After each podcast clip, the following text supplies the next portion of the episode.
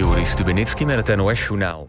President Poetin heeft een onaangekondigd bezoek gebracht... aan de bezette Oekraïense havenstad Mariupol. Hij sprak inwoners en zou met een auto verschillende delen in de stad zijn gereden. Hij was onder meer in een nieuwe woonwijk... die door het Russische leger is gebouwd. De Zuid-Oekraïnse havenstad was in de eerste maanden na de invasie... de brandhaard van de oorlog en is zwaar beschoten.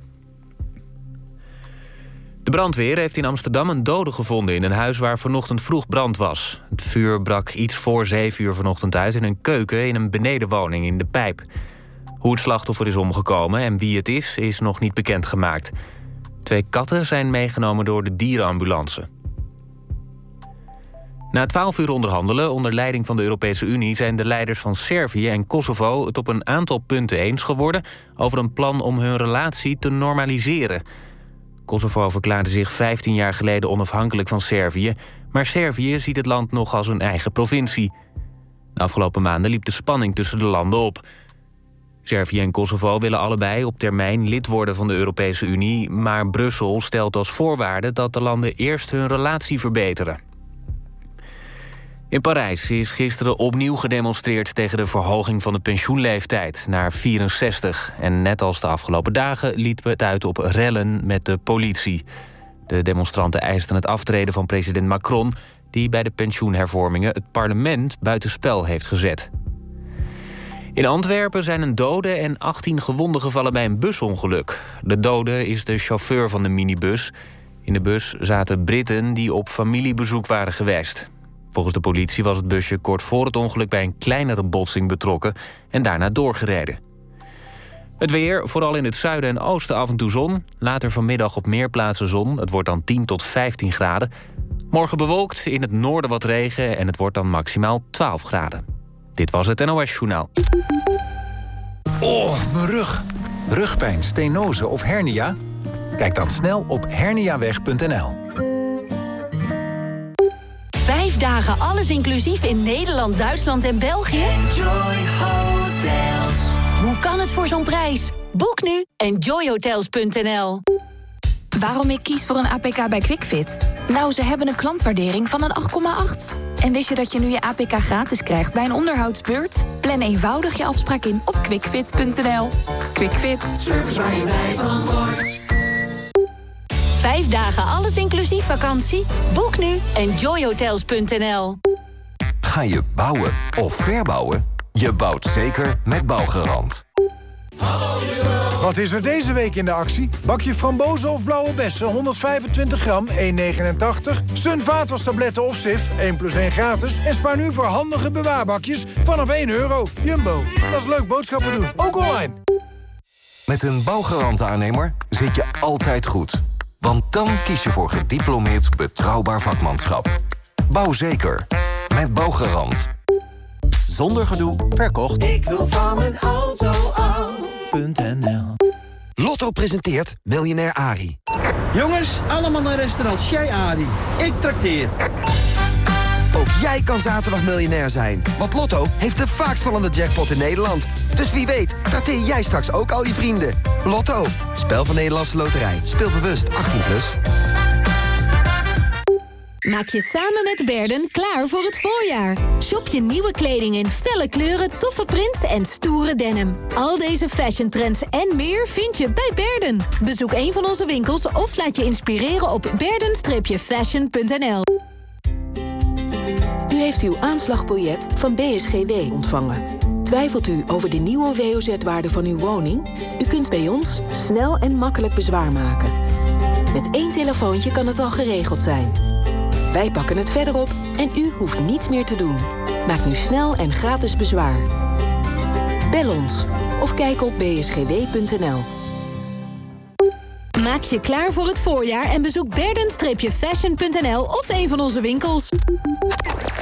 Dit is de zondag van L1.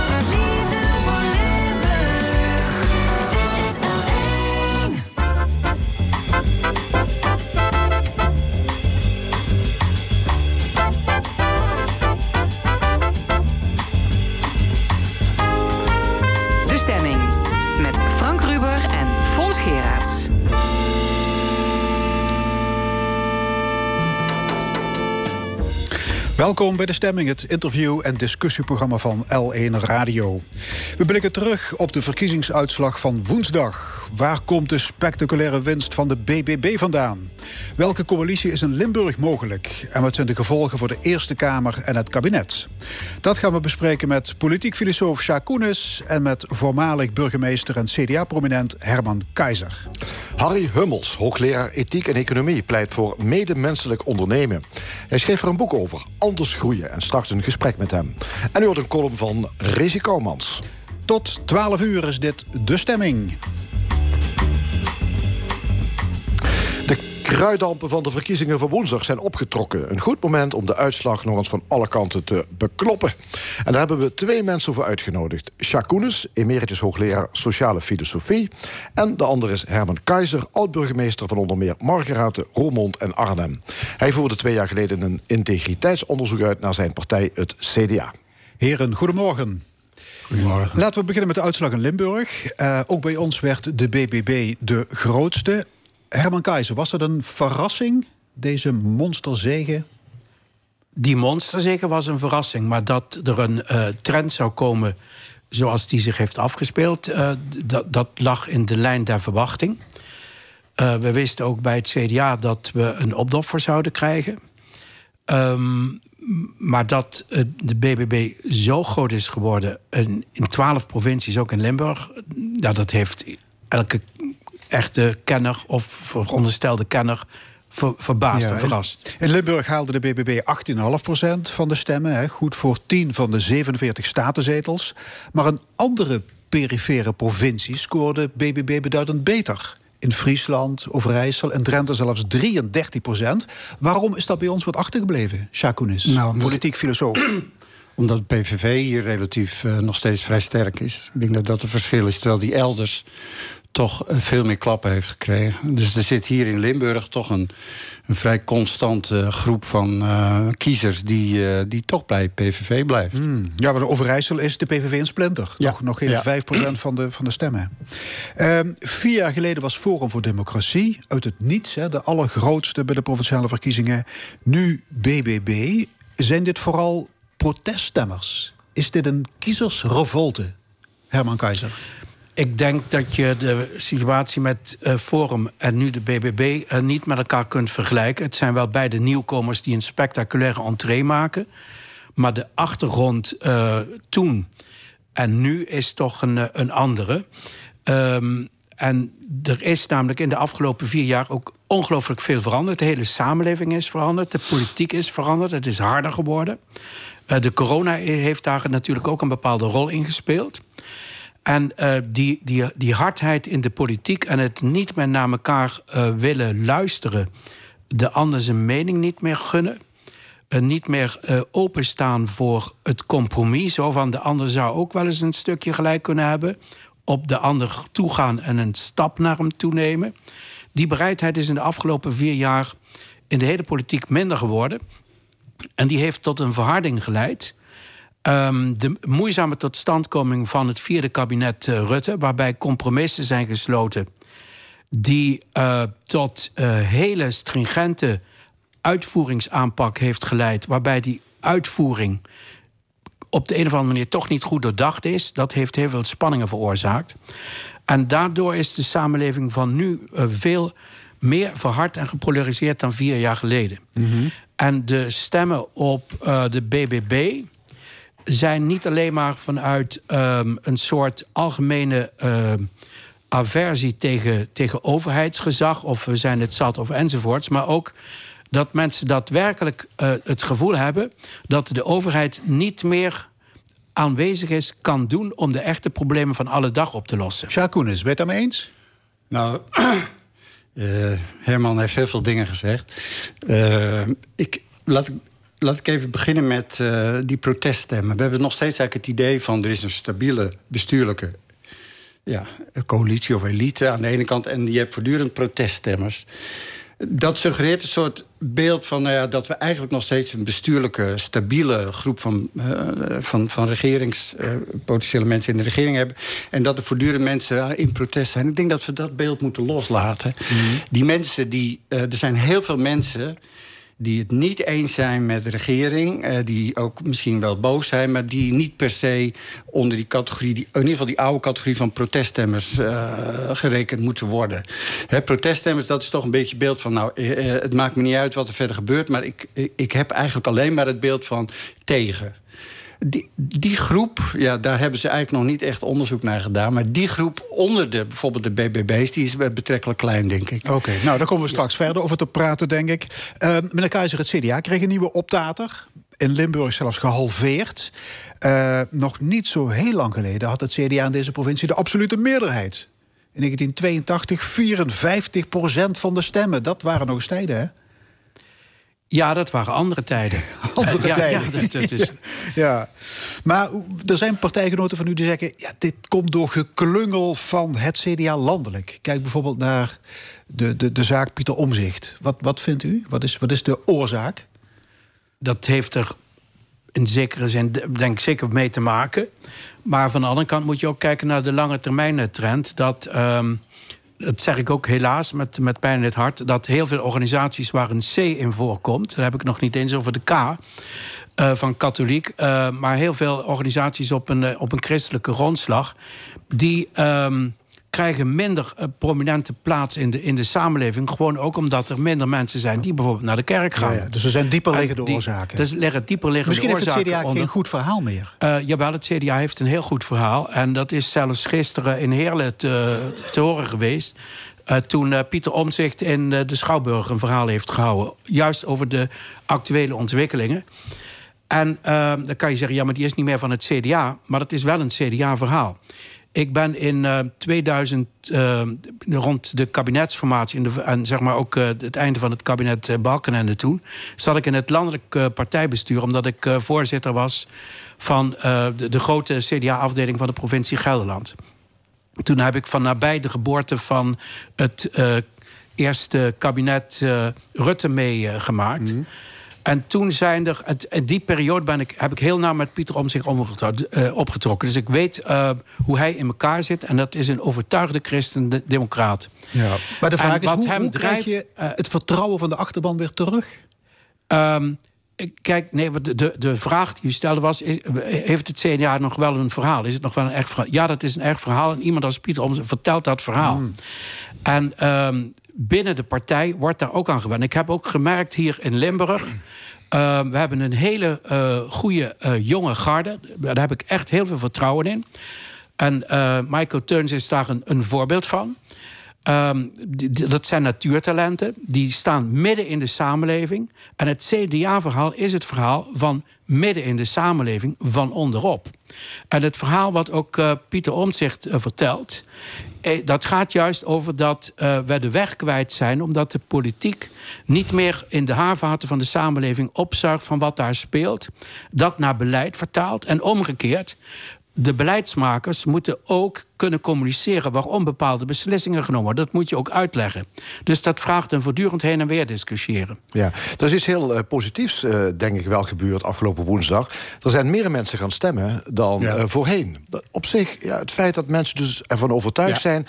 mijn stem doet ertoe. Ik moet naar dat stemhokje gaan, Jacques ja. Nou, dat is inderdaad een van de een van de hele goede aspecten van, van deze film. Maar er, is helemaal er is heel veel dingen gezegd. Ik wil er toch een beetje op ingaan. Uh, of in ieder geval een aantal punten.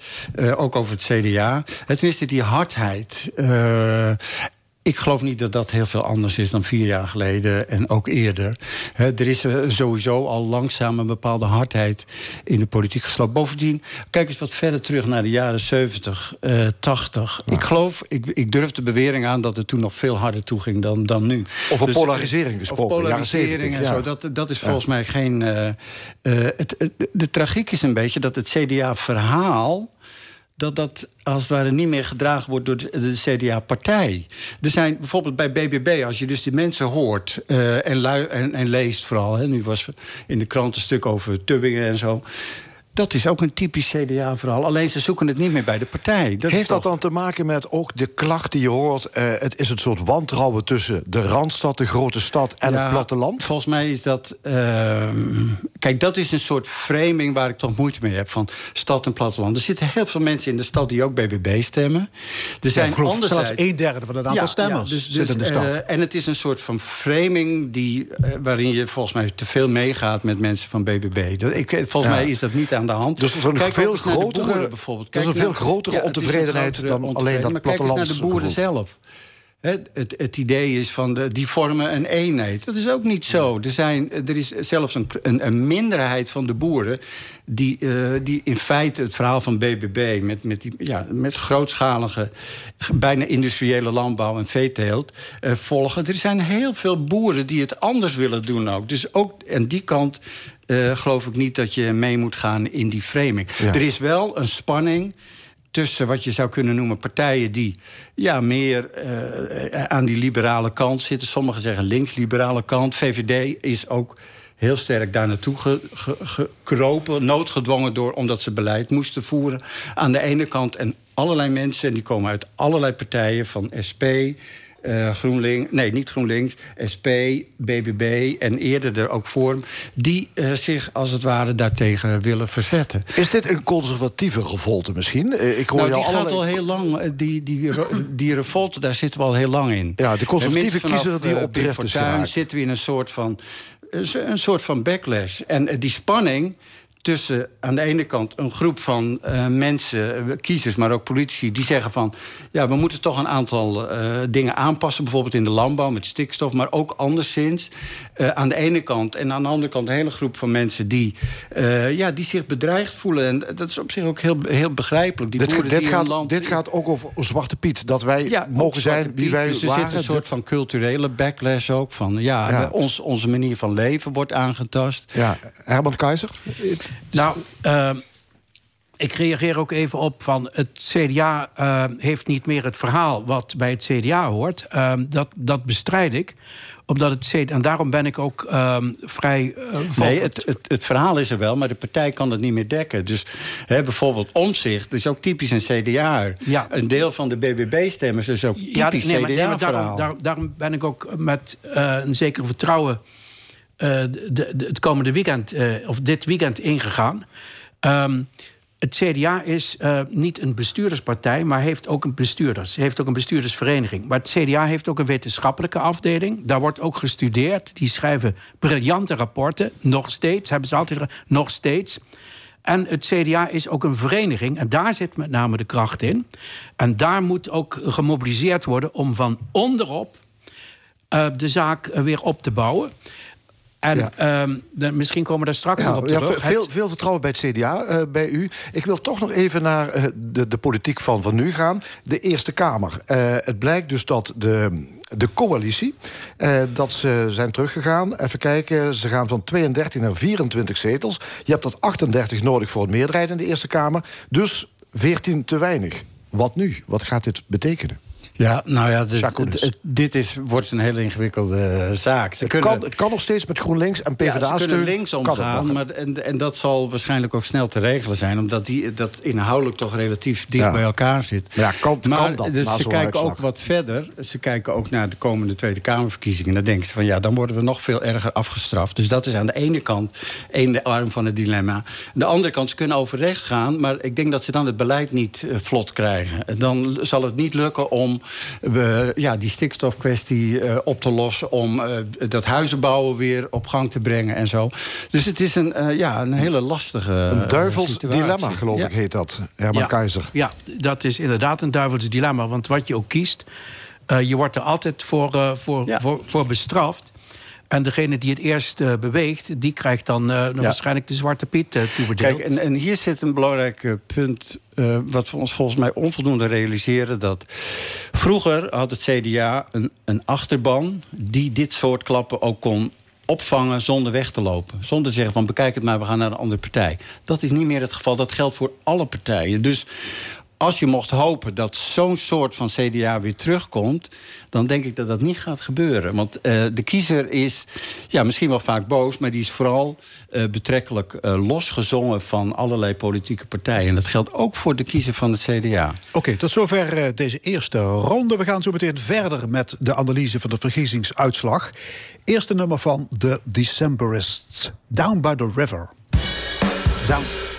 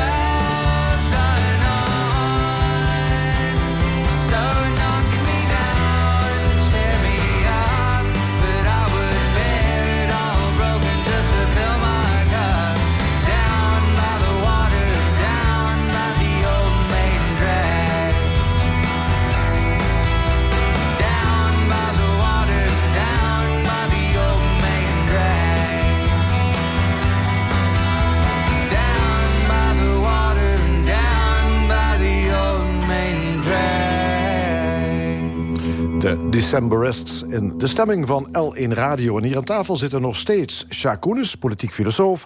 en Herman Keizer, oud-burgemeester... en nou betrokken bij zijn partij, het CDA. Over de verkiezingen natuurlijk. Ja, net als vier jaar geleden kun je spreken van een kiezersrevolte. Ik hoorde Caroline van der Plas zeggen... het gaat niet alleen over stikstof... dit gaat over de burger die niet gehoord en gezien wordt. Is deze uitslag dus een soort wake-up call... ook voor het kabinet Rutte? Nou, ja, dat, dat is het zeker. Ja, en de boodschap is, Ehm, het, het moet anders? Nou, de, de boodschap is niet eenduidig. Ja, als je het aan de BBB vraagt...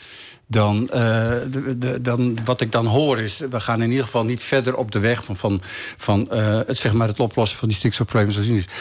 Ik ben heel benieuwd wat zij zelf te bedden gaan brengen als zij in al die provincies eh, aan het roer komen. Dat is dan de, ook de cruciale vraag. Zijn ze in staat om wel op voor oplossingen te zoeken? Kijk, en dan zijn er twee wegen. Of je ontkent het probleem. Dat is wat eigenlijk, nou ja, al die protestpartijen, die ik dan dus wel echt pro- protestpartijen noem, hebben gedaan. Die ontkennen gewoon het probleem. Of je zegt, ja, we hebben een reëel probleem, maar we willen het anders oplossen. Ik denk dat die, die tweede weg, daar is zeker wat speelruimte. Ook al omdat de coalitie zich realiseert dat als ze blijven dromen, dat dan de interne spanningen volgens mij nog veel groter worden. En dan knallen ze uit elkaar. Dus dat zullen ze ook niet willen. Ze zullen ook ietsje meer bereid zijn waarschijnlijk om ook ideeën van BBB... om die eh, in ieder geval verbaal, maar misschien ook feitelijk wel wat, wat mee te nemen. Herman Keizer, ja, de boodschap is het moet anders... maar we hebben een kolossaal stikstofprobleem. Koenen zei net al. Eh, de agrarische sector kan niet op de oude voet voortgaan. De natuur moet worden gered. Het kabinet zal toch daadkracht moeten, moeten tonen, of niet? Ja, er moet nog veel meer worden gered. Want de crisis is ook veel dieper dan alleen maar de stikstofcrisis. Ik heb de afgelopen dagen heb ik ook interviews gelezen uh, in uh, landelijke pers en, uh, en de provinciale pers. En ik moet zeggen dat ik over de mensen die daar namens de BBB spreken. Dat ik daar toch wel een bepaald vertrouwen in heb. Dat het niet zomaar een protestpartij is, maar dat ze nu ook um, de kans kunnen oppakken om van, ja, nu zijn wij aan zet. Uh, ze zijn zelf verrast dat zij in de leading position zitten om de coalitieonderhandelingen te leiden. Dat is trouwens wel een opgave als je geen ervaring hebt, als, ook als organisatie. Dus dat is wel een punt van aandacht. Maar ik heb wel vertrouwen uh, dat zij snappen uh, wat hun verantwoordelijkheid nu met zich gaat meebrengen. Is de BBB het CDA van vroeger? Ik proef in ieder geval, maar dat komt ook omdat uh, een aantal mensen gewoon een CDA-gezicht hebben, letterlijk en figuurlijk, en ook een CDA-toon aanslaan. Uh, en ik hoop dat ze dat uh, ook blijven vasthouden. Ook al hebben ze nu een andere vlag dan. maar dat moet dus wel een vlag zijn, de Nederlandse vlag. Ja, dus die maar vlag mag even antwoord op de vraag? worden. Is de BBB Voor een deel uh, is dat uh, een, een CDA-verhaal, uh, maar voor een deel ook niet. En, maar dat is ook nu op dit moment nee, niet spannend. Er is gewoon een, het CDA is het CDA en dit is de BBB. Okay. Maar als er gesproken moet worden over van hoe moet je coalities gaan vormen, dan scheelt het wel als je mekaars toon begrijpt en eenzelfde toonhoogte met elkaar aanslaat. En dat is wat Limburg echt nodig heeft. Kijk, uh, twee jaar geleden in ja, de... Ja, maar als we het over coalitievorming hebben... waar gaat uw voorkeur naar uit? Wordt in Limburg, hè? Wordt het dan BV, BBB, PVV, VVD en CDA? Ik wil daar nu geen voor. Ik, waar, waar, ik wel, wel echt de nadruk op wil leggen. En dat, de, die aanloop wilde ik uh, net maken. Met wat twee jaar geleden is gebeurd op het provinciehuis. Um, dat vond ik zo'n dieptepunt in de Limburgse democratie. Wat daar op het gouvernement is gebeurd uh, rond het uh, college en de staten. Dat mag nooit weer gebeuren. Ja, maar wie ziet u als, schuld, wie ziet u als schuldige dan in dat hele proces? Da, wat wij moeten leren is dat wij naar elkaar luisteren. Dat we elkaar zien staan. En dat wij durven stappen naar elkaar toe te zetten. En als iedereen blijft volharden in het eigen gelijk. Dat het niet gaat over de liefde voor Limburg. Maar dat het uiteindelijk toch gaat om een bepaald machtsverlangen. Uh, als de macht regeert uh, en niet in dienst staat... en dan praat ik even over Augustinus... die is aangehaald door notabene president Biden... in zijn inauguratiespeech. Drie weken na de chaos op het Capitool... toen het Capitool bestormd was door de, door de Trump-aanhangers.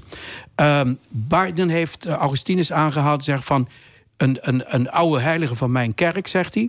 dat is dan Augustinus... die had een filosofie en zegt van... een volk is een gemeenschap die dingen met elkaar lief heeft...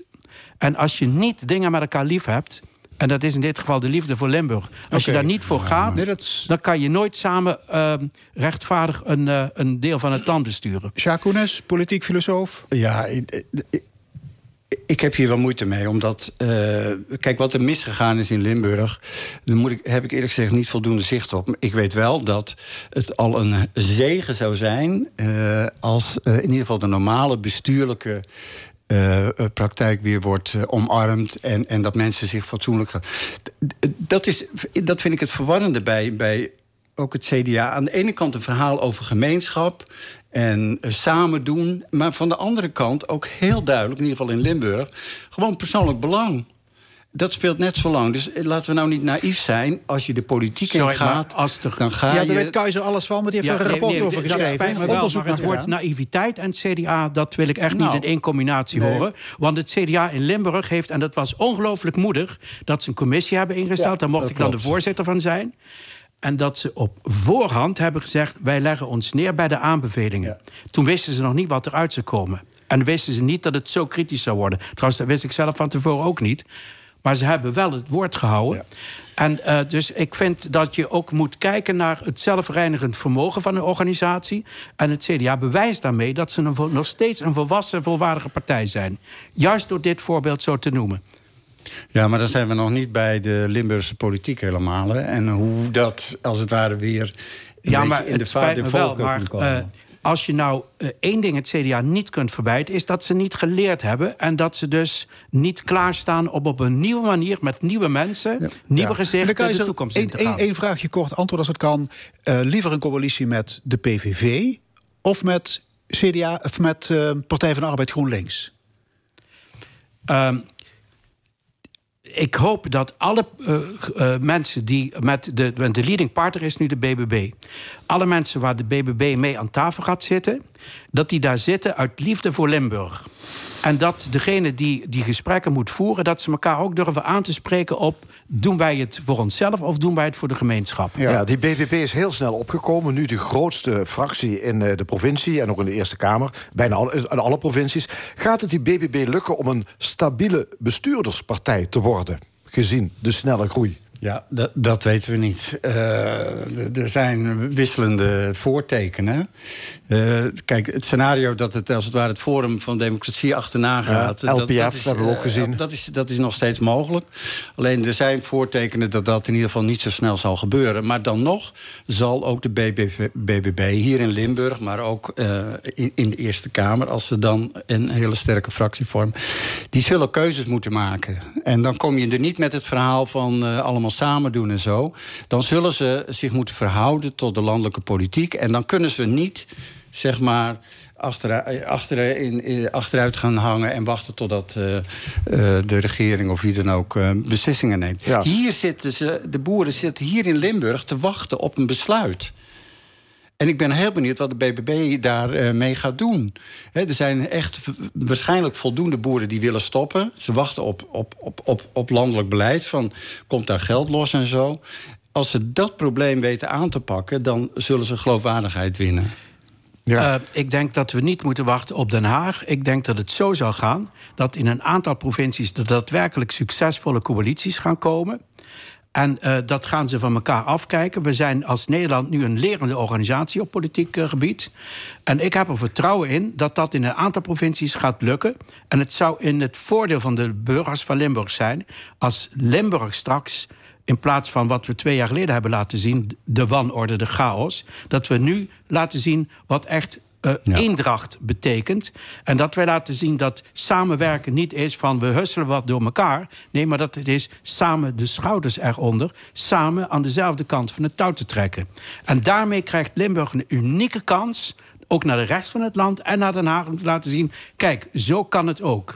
En dan komt er gewoon een Limburgse aanpak die model staat voor de toekomst, waarbij wij met z'n allen de schouders eronder zetten, iedereen meetelt en de politiek weer opnieuw Maar van onderop je komt. kunt dit verhaal ook wat breder trekken, want dit geldt natuurlijk in, eh, bij veel provinciale eh, staten. Dit is een uitgelezen kans voor de provincies om te laten zien dat ze inderdaad ook iets voorstellen als bestuurslaag. Eh, omdat het juist nu gaat om thema's eh, die ook met, met eh, inrichting van het land, huisvesting, stikstof. dus ja, dit is een uitgelezen kans om inderdaad problemen op te gaan lossen. Ja, een paar jaar geleden hadden we het nog over het opheffen van provincies. Dat Ja. is nu wel heel anders. Hè? Ja. Je ziet wel dat deze provinciale statenverkiezingen, als we terugkijken, die zijn wel gekaapt door de nationale partijleidingen, door de landelijke media. Is dat erg? Nou ja, dat gebeurt altijd.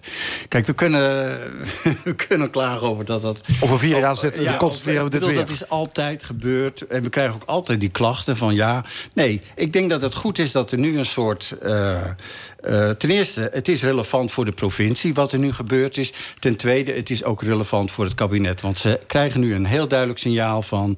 eh, ja, we moeten hier toch eh, ons toe verhouden. Daar, daarvoor kun je niet Ja. twee jaar wachten. Van de andere kant, we hebben nu dus een, een- krijgen ook een samenstelling van de Eerste Kamer voorgeschoteld. Ja, ik vind, dat, ik vind dat wel erg wat Ja? gebeurd is. Omdat namelijk het niet meer gaat over eh, de regio die bestuurd wordt. En dat de discussie niet gaat over de prioriteiten in de regio.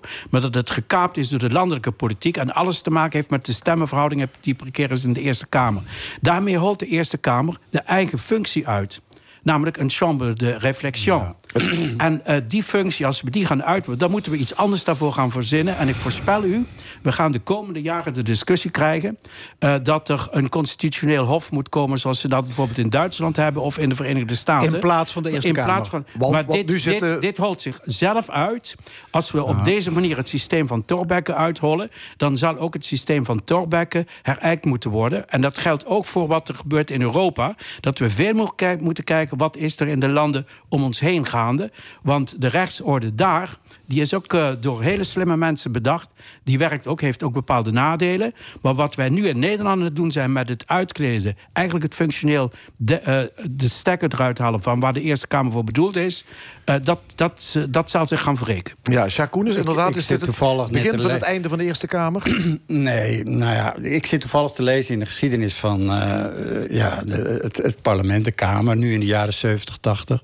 Daar waren precies dezelfde discussies. Precies dezelfde. Ja, de Eerste Kamer heeft geen functie, P van de A. En, Heel veel eh, partijen die, pleiten die wilden er opheffing van de Eerste Kamer, En dat is ja. niet gelukt. En ik zou denken, laten we niet al onze energie besteden aan dit soort eh, gevechten. eh. de, de eerste, voorlopig is de Eerste Kamer er nog. Eh, en het- is ook aan de Eerste Kamer om inderdaad eh, voortdurend weer die, eh, ja, de reden van bestaan, om dat te gaan bewijzen. De- Laten we geen energie steken in discussies die uiteindelijk toch niet besloten worden. Niet, niet nou ja, Ik heb helemaal geen probleem met de Eerste Kamer als ze haar eigen functie waren, namelijk de chambre de réflexion.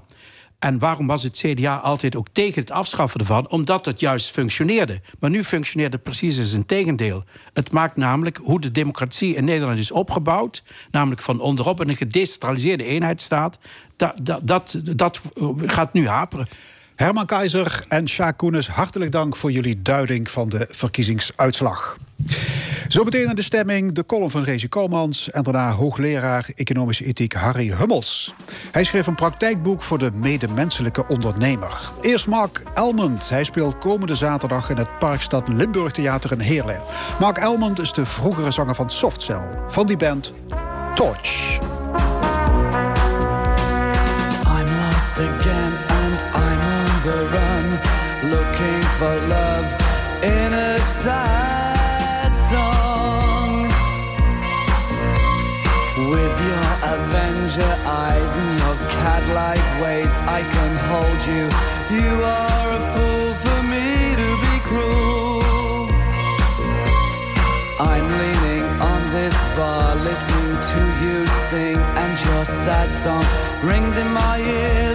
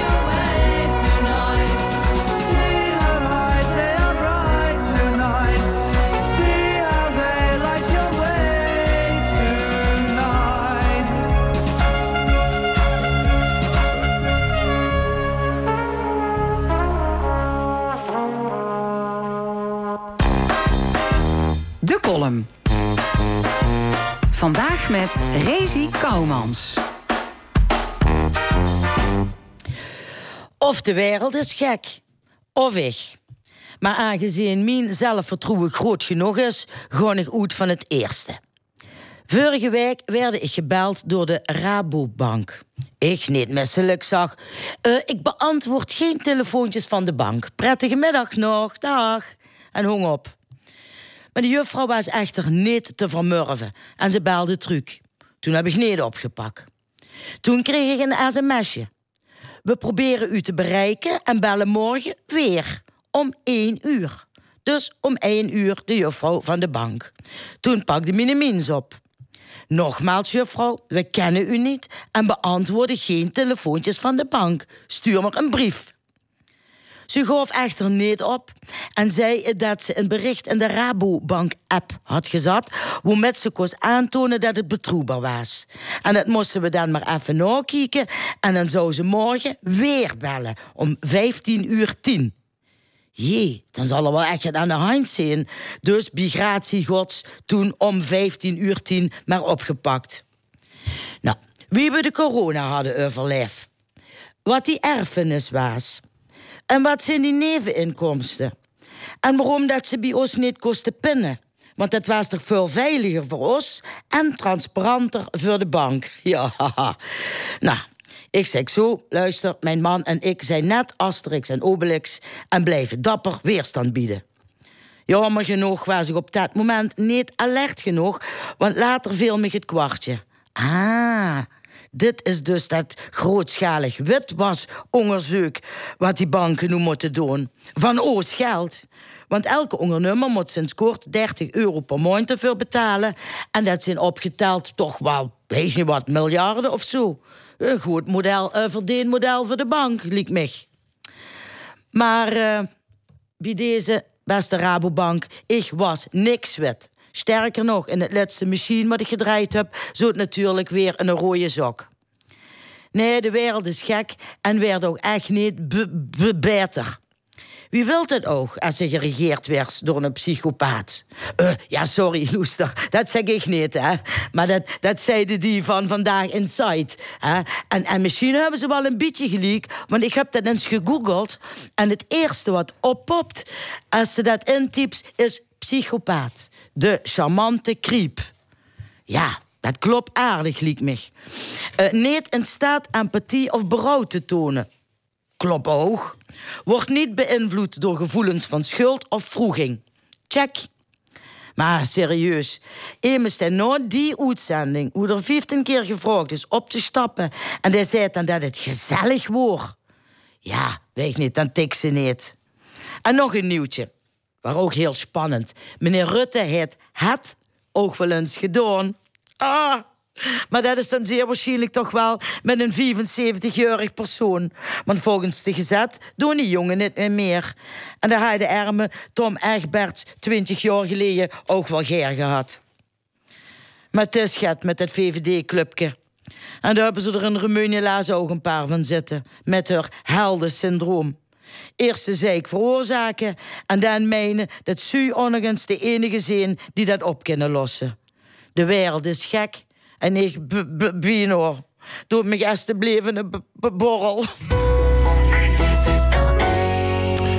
De column van Rezi Kouwmans.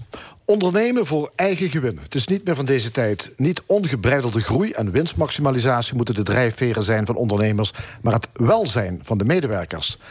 Eigenlijk dat van de hele samenleving. Dat is de essentie van het zo pas verschenen boek Anders groeien. Een pleidooi voor medemenselijk ondernemen.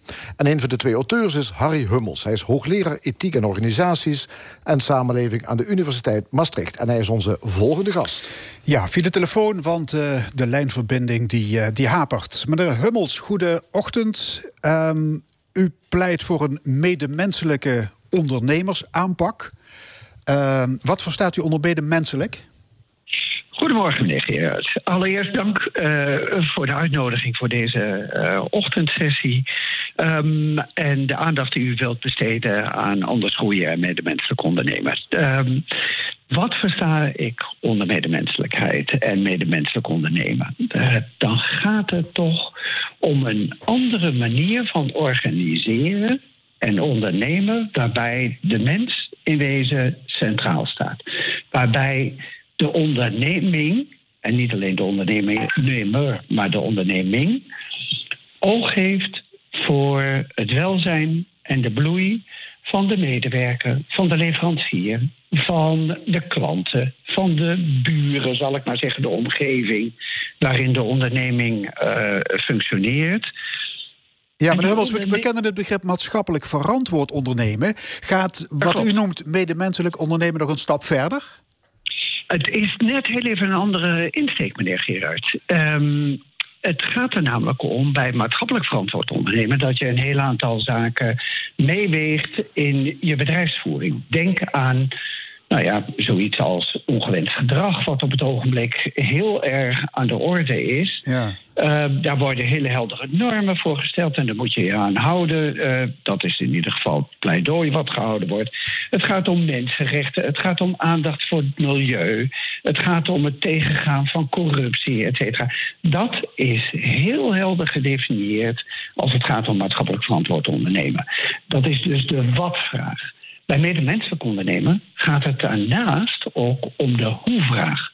Hoe ga je nou met een ander om? Hoe ga je nou met je medewerkers om? En dan zie je dat medemenselijke ondernemer, en ik heb daar onderzoek naar gedaan bij een heel aantal ondernemingen, die medemenselijke ondernemingen die hebben een wat andere insteek. Die beginnen eigenlijk bij de waarden en de identiteit van de organisatie. En de vraag wat die organisatie precies gaat doen, dat is vraag twee. Ja, maar kun je, kun, kun je zeggen dat het op dit moment slecht gesteld is met de sociale component in bedrijven? Zijn te veel ondernemers gericht op ja, de kwartaalcijfers van winst en omzet? Nou, in zekere zin kun je dat natuurlijk wel constateren. En dan maak ik wel onderscheid tussen type bedrijven. Um, we kijken met z'n allen natuurlijk heel vaak naar beursgenoteerde ondernemingen. En ik moet in alle eerlijkheid zeggen dat daar nog heel wat verbetering mogelijk is als het gaat om medemenselijk ondernemen. Maar als ik daarnaast bijvoorbeeld wat kleinere, middelgrote ondernemingen plaats... en in het bijzonder familiebedrijven, meneer Gerrits... dan zie ik toch een andere trend. Ja. Dan zie ik met name een trend die gericht is weliswaar op groei... maar vooral op lange termijn groei. Dus wat dat betreft kunnen de grote multinationale ondernemingen, de, de Shells, de DSM's, de Unilevers, die kunnen wat sociaal beleid betreft nog een hoop leren van het MKB. Dat denk Zoiets? ik wel. Ja. En uh, ik, ik hoef maar te verwijzen naar de discussie rondom de vestigingsplaats van DSM en hoe die discussie gevoerd Ja. is. En het feit dat DSM nu naar Zwitserland vertrekt. Nou ja, uh, ik hoef waarschijnlijk niet veel meer te zeggen, denk ik. Ja, stel dat een ondernemer die nu luistert, die denkt... ja, dat zijn allemaal mooie principes van die meneer Hummels... die moet ik ook maar eens gaan invoeren in mijn eigen firma. Wat kan hij of zij concreet doen? Hoe begin Nou, je? uh, hoe begin je? Nou, het uitgangspunt bij medemenselijk ondernemen is dat je eens een keer luistert. Ondernemers hebben nogal de neiging om vooral te spreken. Om vooral te vertellen aan een ander wat de ander moet doen. Of het dan gaat om de leverancier, om de, medewerker, om de klant, eh, om de, de omgeving, de buren, et cetera.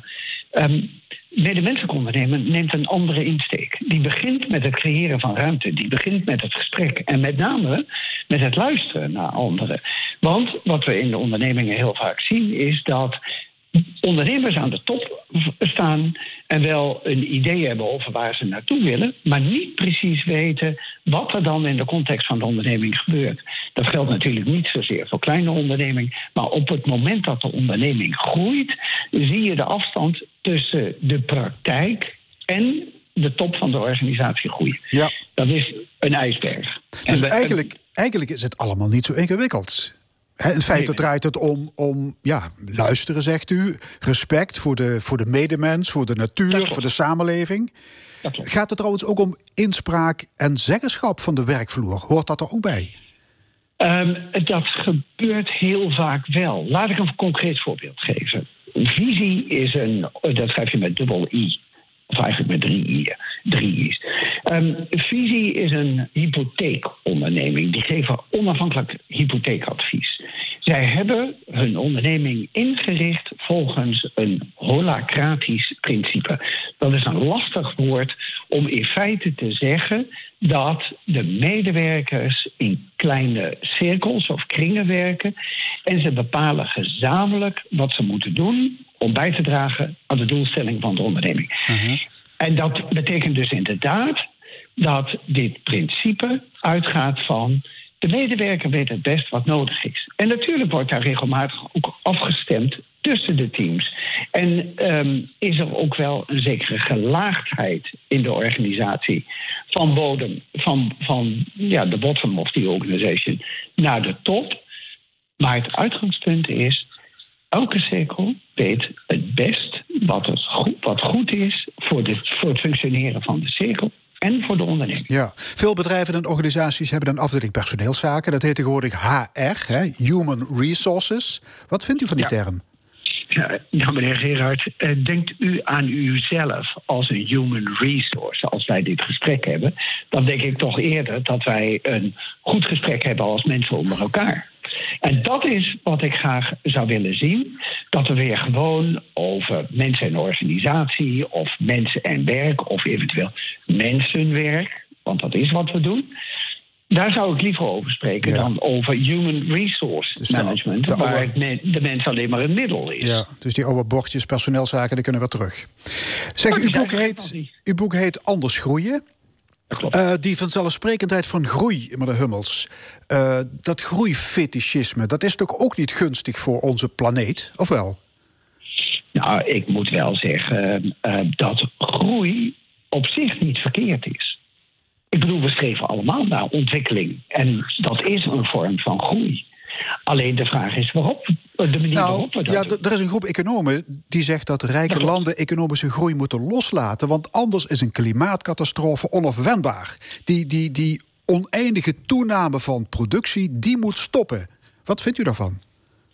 Nou, dat lijkt me wat te scherp aan de wind gevaren. Ehm, want hoe je het kent of keert, uiteindelijk de samenleving zou op dit moment volledig tot stilstand komen als we het idee van economische groei zouden uitbannen. Laat ik heel even ook eh, terugkijken in de geschiedenis. In 1987 was er een commissie van de Verenigde Naties. Die staat bekend als de commissie Brundtland. En die hebben een rapport uitgebracht, Our Common Future. En zij gingen heel sterk uit van de noodzaak om een, tot een betere wereld te komen. Waarbij milieu een heel duidelijk eh, uitgangspunt was. Waarbij de ontwikkeling van eh, opkomende economieën, het mondiale zuiden, zoals we dat nu noemen, heel belangrijk was. Maar ze zeiden er wel bij: dat kan alleen als we tot een eerlijke vorm van economische groei komen. Wel eh, economische groei, maar eerlijker verdeeld. Ja, maar die kritische stroming die zegt juist van...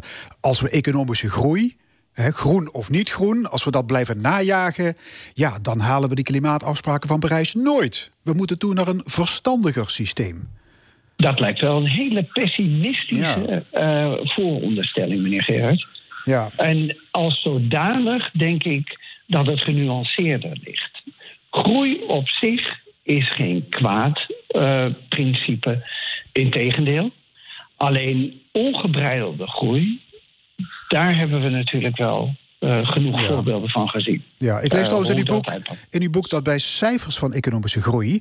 dat, dat de ecologische schade, die- wordt niet meegerekend. Hè? Sterker nog, die worden onder het tapijt geveegd. Dus ons bruto nationaal product moet je met een schep zout nemen. Ik zou er erg voor willen pleiten dat we naar een bredere eh, definitie van groei gaan. We spreken in dit kader ook wel tegenwoordig over brede welvaart. En dan zie je dus een heel aantal eh, aspecten, waaronder de milieukosten. eh, die zien we dan wel degelijk terug in onze definitie van welvaart. Helaas is ons welvaartsbegrip bruto binnenlands product louter economisch geformuleerd.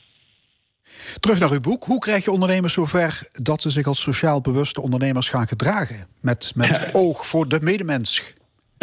Nou, meneer Gerard, ik, ik neem graag ehm, heel veel ondernemers, en met name uit het midden- en kleinbedrijf, en vaak ook graag ehm, vanuit familiebedrijven als voorbeeld. Want we doen net alsof medemenselijk ondernemen de uitzondering is.